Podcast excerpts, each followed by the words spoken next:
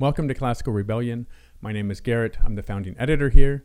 Classical Rebellion is a journey through culture in an attempt to help us master our inner selves. Please do subscribe if you haven't already. And if you enjoy this episode, remember to share it. We need your word of mouth.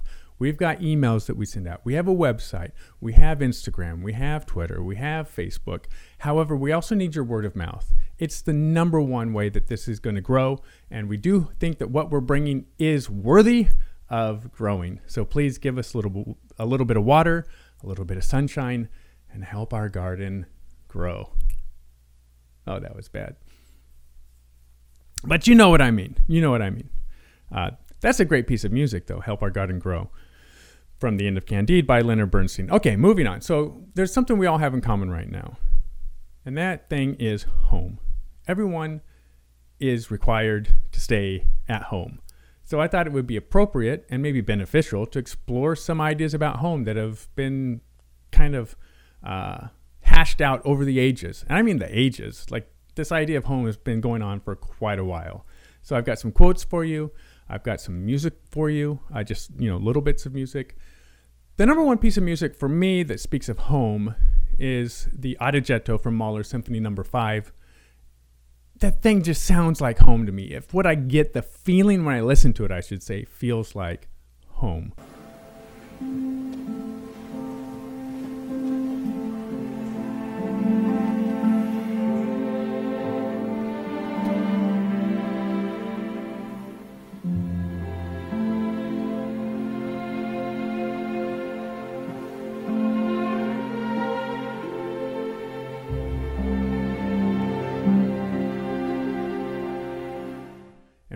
We'll explore a little bit more about what home actually means. What do we actually mean when we say, I just feel at home with you? Or, boy, I just want to feel at home wherever I am.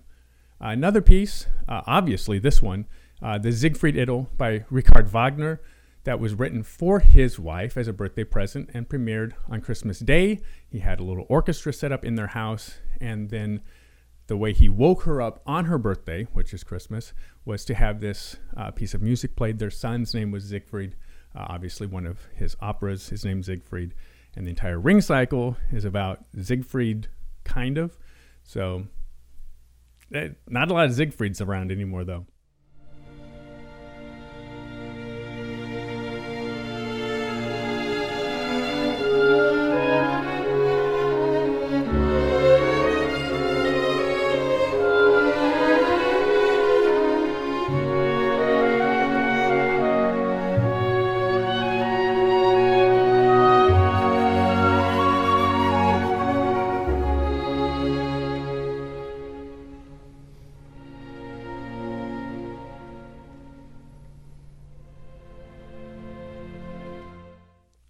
And then uh, another piece of music which really, yeah, this one goes way back for me. For whatever reason, I stumbled across it, probably because of the album cover or the cassette tape cover when I was in high school. And that is uh, the second movement. All of these tend to be second movements, this home type music. Uh, the second movement of Vivaldi's Lute Concerto in D major. It's just so, it feels like, I don't know, it, give it a listen and tell me I'm wrong that you don't just feel at home when you listen to that music. Uh, a couple others, obviously Dvorak's Symphony Number no. Nine, the second movement, uh, was set to words and given the title "Going Home." There is also Richard Strauss's Symphonia Domestica, which he actually wrote to try to depict his home life. It's uh, it's 40 minutes long. It's a it's a big exposition about home. Obviously, not a second movement of another piece, uh, but that's Strauss actually trying to give us a musical representation of his domestic life, which was very important to him. And then one that it's not a second movement is Mozart's clarinet quintet. That opening is just so well, it kind of lets the opening of Mozart's clarinet quintet to me just it feels like a friend just letting me know, hey man, you're at home now. Everything's going to be okay we're together. And that is one of the beautiful things about music. uh, especially Mozart's music that I love. It's not just that it's comfort music, but that it taps into that very human emotion of being at home, wanting to feel at home, wanting to be at home. So I've got some quotes to help support this idea of home. The first one, it's a short one. There is no place more delightful than home. Okay, we've heard that before. There's no place like home. Home is where the heart is. All these kind of little aphorisms about home. However, this one is over 2,000 years old. This one was from the Roman statesman of the late Republic and orator Cicero. Cicero had a ton of homes, actually, had a ton of massive villas. I don't want to get into how he got that, but Cicero knew a lot about home and he found it to be delightful. One of my favorite authors is Hermann Hesse. He won the Nobel Prize in Literature, which means he's good. Uh, but some of the books that you might know that he wrote, uh, Siddhartha is one, Steppenwolf is another. Siddhartha is a wonderful read. I think during this COVID 19 era, you should be able to bust Steppenwolf out in a day. Just read it. Don't worry about understanding it all. You won't. Just read it, man. Uh, but this is what Hermann Hesse has to say about home. A home isn't just a roof over our heads. A home is a place where we feel loved and where we love others. It is a place where we belong. Love is what makes a home not the contents inside the house or the number on the door. It's the people waiting for us across the threshold, the people who will take us in their arms after a bad day and kiss us good night and good morning every day for the rest of our lives. Now, that is a very appealing idea of home. Now, you're not going to get that. None of us are going to get that from their family all the time. But Hermann Hesse didn't say the home was about the family, did he? He did not. He said a home isn't just a roof over our heads. A home is a place where we feel loved and where we love others. Home is a place where we feel loved and where we love others. Nothing about family there. So maybe you're estranged from your family. Maybe you do have that experience with your family. So we're not talking necessarily about family here. We're talking about home. Uh, Maya Angelou is another favorite author of mine, and this is what she has to say. She has a couple quotes about home, but this is the one that I've chosen for our little exploration here. The ache for home lives in all of us, the safe place where we can go as we are and not be questioned. That's what we want, right? We want to go somewhere as we are, someone to welcome us, and not question us. I think what Maya Angelou is getting at there is something that drives every type of group experience. We want to join a group, be in a setting, especially if it's not our family, where we show up, no one questions us, and we feel like we've arrived and we belong there. We should be there. And that's, I think, a lot of what drives a religious activity. I think if you go to a church or a mosque or a synagogue, and you feel welcome. They say, hey, you belong here, and we're not going to question you. And you like that. I liked that. I grew up in church, and there were moments when you like that feeling of, boy, everyone here thinks I should be here. They're happy I'm here, and they're not questioning why I'm here. The problem oftentimes with those types of settings is you eventually get questioned, and uh, then things start to change a little bit. Uh, but I think sports teams, like all the bars, like the bars, like have NFL teams. Like this is the Patriots bar, this is a Bills bar, this is a Raiders bar. I think that's the same thing. You're gonna go watch this football game, and no one's gonna question your team because everyone's on the same team. I, there's this this tribal thing that's going on here that that is kind of woven into the idea of home. The next quote comes to us from the Victorian era. Home is the one place in all this world where hearts are sure of each other. It is the place of confidence.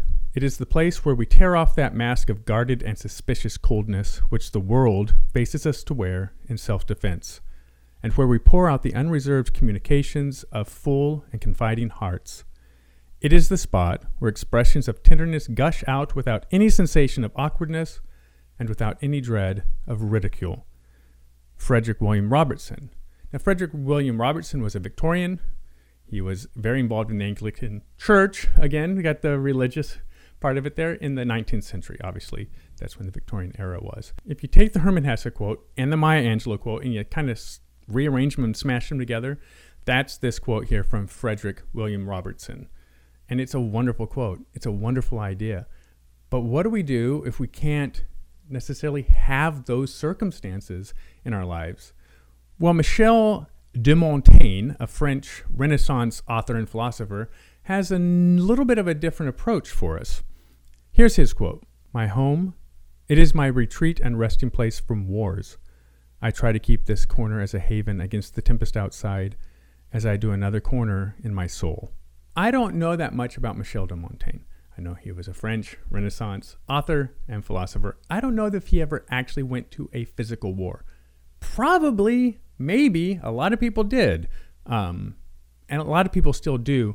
Thankfully, the vast majority of us don't have to go to war, but we do have that feeling of being engaged in a conflict sometimes on a daily basis. Maybe not so much now that we are staying home in that safe refuge place. What Michel de Montaigne has done for us is he's, he's flipping this over now from a physical home into a spiritual home because he's saying, I reserve a corner of my soul as my home. And that's where that quote from Frederick William Robertson, we can start to say, okay, I don't have this necessarily in the physical world, but I can have it elsewhere for myself. Now, to take the next step from the physical into the uh, psychological or spiritual is Novalis. Novalis was a late 18th century German poet. He's considered a romantic, even though the time period he was writing in was definitely more the Age of Enlightenment. But here's what Novalis has to say about death Where are we really going? Always home. Obviously, what Novalis is saying here relates to the idea of death that we are always going home. We're always progressing toward death, and death is actually going home. Hermann Hesse was influenced by Novalis and gives takes us even further down that path. Every path leads homeward. Every step is birth. Every step is death. Every grave is mother. So Hesse just puts it right out there for us. What is one element of home? Traditionally, mother. Mother is one very, very central element of what most people think about home.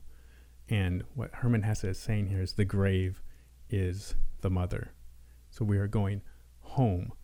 So, in this context where we're having to stay home, where some people are dying from this, we can always have that idea of home to give us some comfort, maybe some perspective as we try to figure out how we're going to go forward in our lives. And then the last little bit I'd like to go over here is from a poem by Walt Whitman.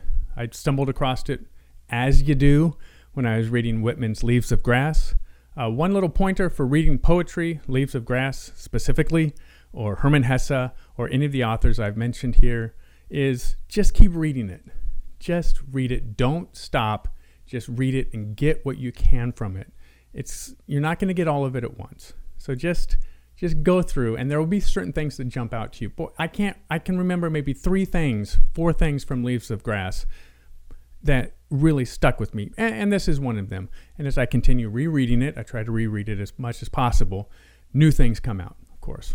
All goes onward and outward, nothing collapses. And to die is different from what anyone supposed, and luckier. Has anyone supposed it lucky to be born? I hasten to inform him or her it is just as lucky to die, and I know it. I pass death with dying, and birth with the new washed babe and am not contained between my hat and boots. There you have it from Walt Whitman. If you think it was lucky to be born, he assures us it's also lucky to die. I know that doesn't seem like it makes sense, but man, it makes sense to me. Hopefully, it makes sense to you. If you enjoyed this episode, please share it with others. Please subscribe. And remember, the number one thing you can do right this very moment to support classical music is to share your love of the art form with others.